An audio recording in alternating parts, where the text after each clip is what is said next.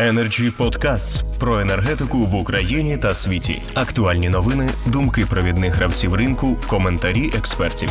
Energy Podcasts. Отже, Олександр Оксенко, Полтава Теплоенерго, будь ласка. Після цього пан Білявський. Дякую. Я коротко з питань договору постараюсь там не дуже повторюватись. По-перше, що дуже характерно підкреслив Олексій Юрич, це дві вартості в договорі. Тобто у нас одна вартість спеціальна 7400, інша вартість типу ринкова. Що таке ринкова? Ринкова – це коли пересечення попиту та пропозиції. Так ми кажемо, що у нас ринкова – це вартість в Амстердамі. Це, тобто, перетин попиту в Амстердамі і перетин пропозиції в Амстердамі. І ми кажемо, що для України це ринкова вартість. Трошки, м'яко кажучи, воно не відповідає дійсності. З одного боку, з іншого боку, ми ж всі бачимо вартість газу, яка фактично зараз є, ну, на той же червень в Україні, на той же енергетичній біржі, на неструктурованому ринку. І бачимо Амстердам Хаб.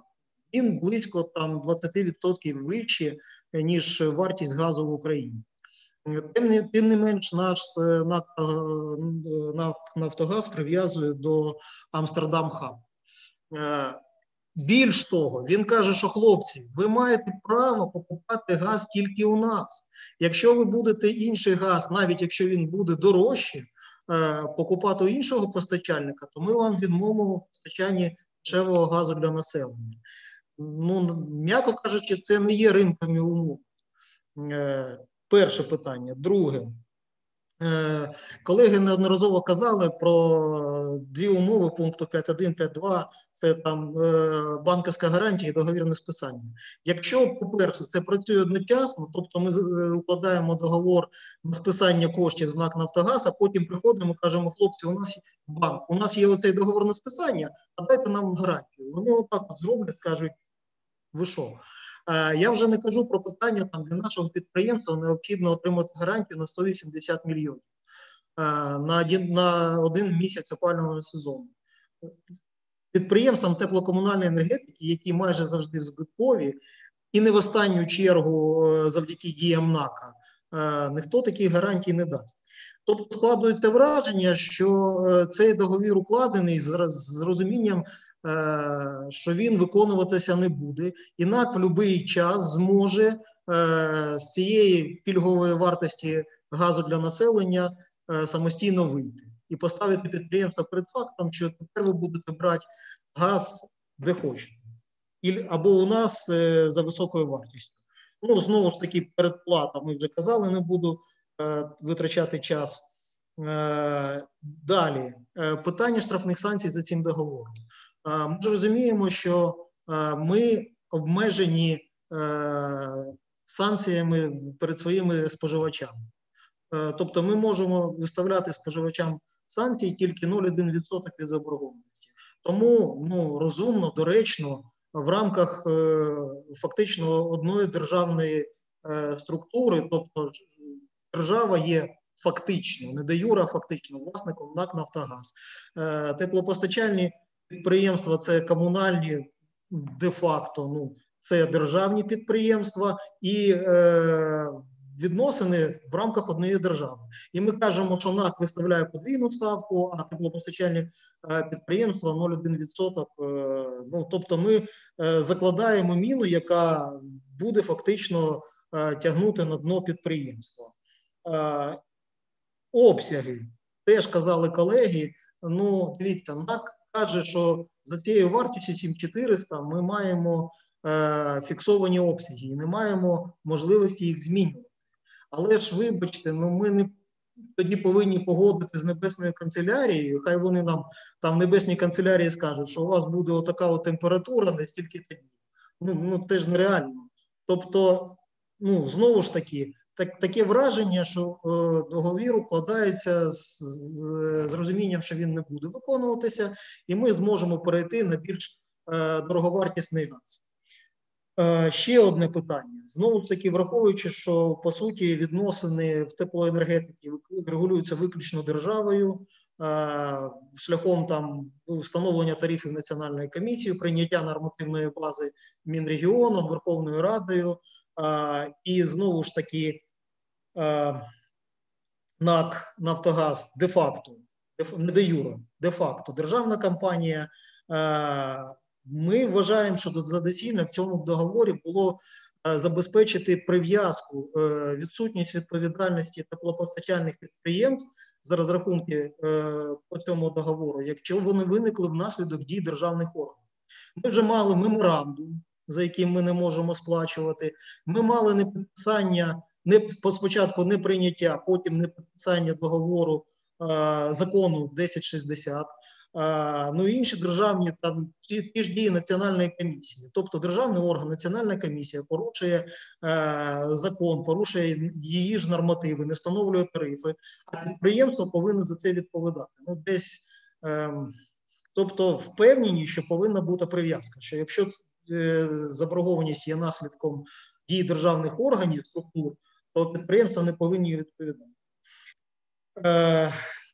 Це питання, але, на мій погляд, вони не головні. Навіть якщо ми з вами вирішимо усі ці питання, ми через там півроку-рік знову будемо до них повертатися.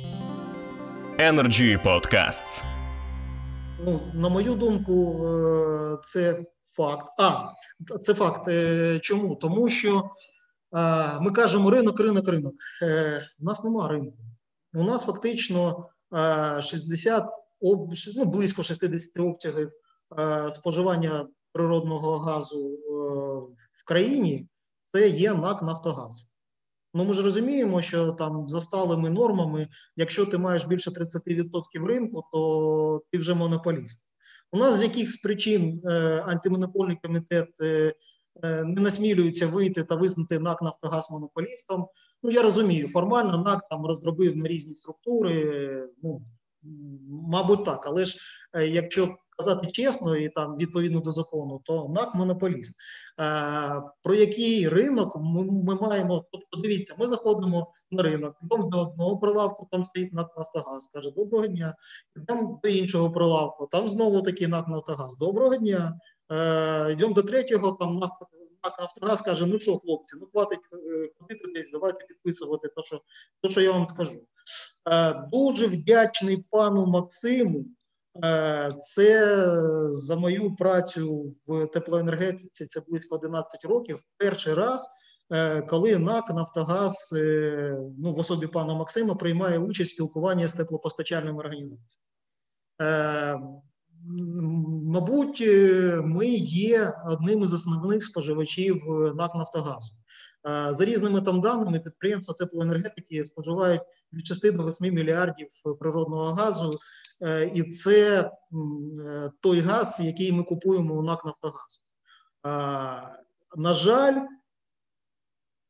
коли НАК «Нафтогаз» приймає будь-які рішення там і все, він ставить підприємства перед фактом. Ну, останні події пов'язані з договором.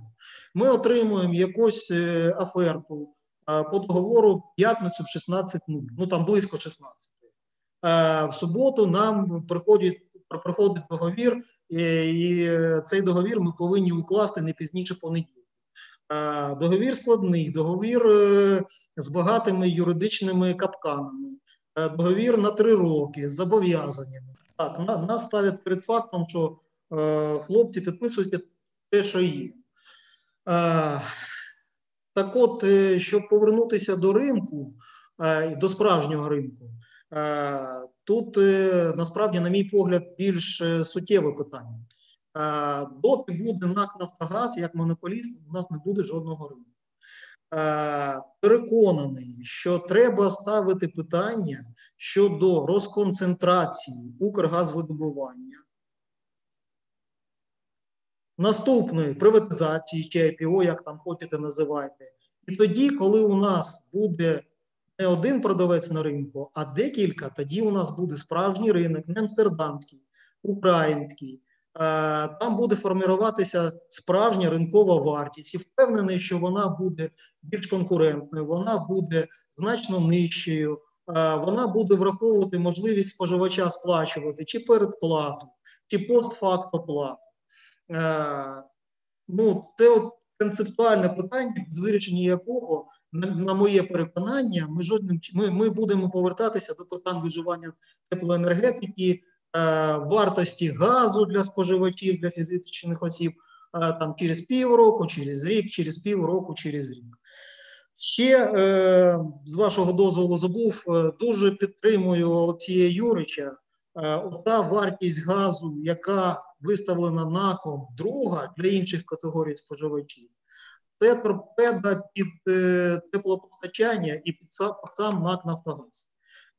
У нас одні з найкращих платників – це бюджетні установи. Якщо ми ставимо високу вартість газу для бюджетних установ, ми для них маємо дуже високі тарифи. Тут тотчас же з'являються альтернативні постачальники, які палять там шини, сімічку, пілети, щепу та інше, і кажуть бюджетним установам: хлопці, не тут. Вони переходять, втрачають тепловики, втрачає НАК «Нафтогаз». Наступний крок: ми зменшуємо обсяги, це призводить до зростання тарифів для населення і так далі, далі, це замкнутий круг. І це та гілка, яку, на моє переконання, НАК «Нафтогаз» сам собі піляє, тільки на цій гілці сидять і теплопостачальні організації. Вибачте, може, трошки хаотично, але довго терпіли. Дякуємо, пане Олександре. Звичайно, варто було вам надати слово перед тим, як Максим Білявський буде говорити, тому що тепер йому є на що ще більше навіть відгукнутися. А коли Олександр Оксенко сказав «палять шини», я спершу подумав про зовсім інше. Але такі пристрасті буяють в нашій галузі, що іноді може доходити до цього. Energy Club. Пряма комунікація енергії.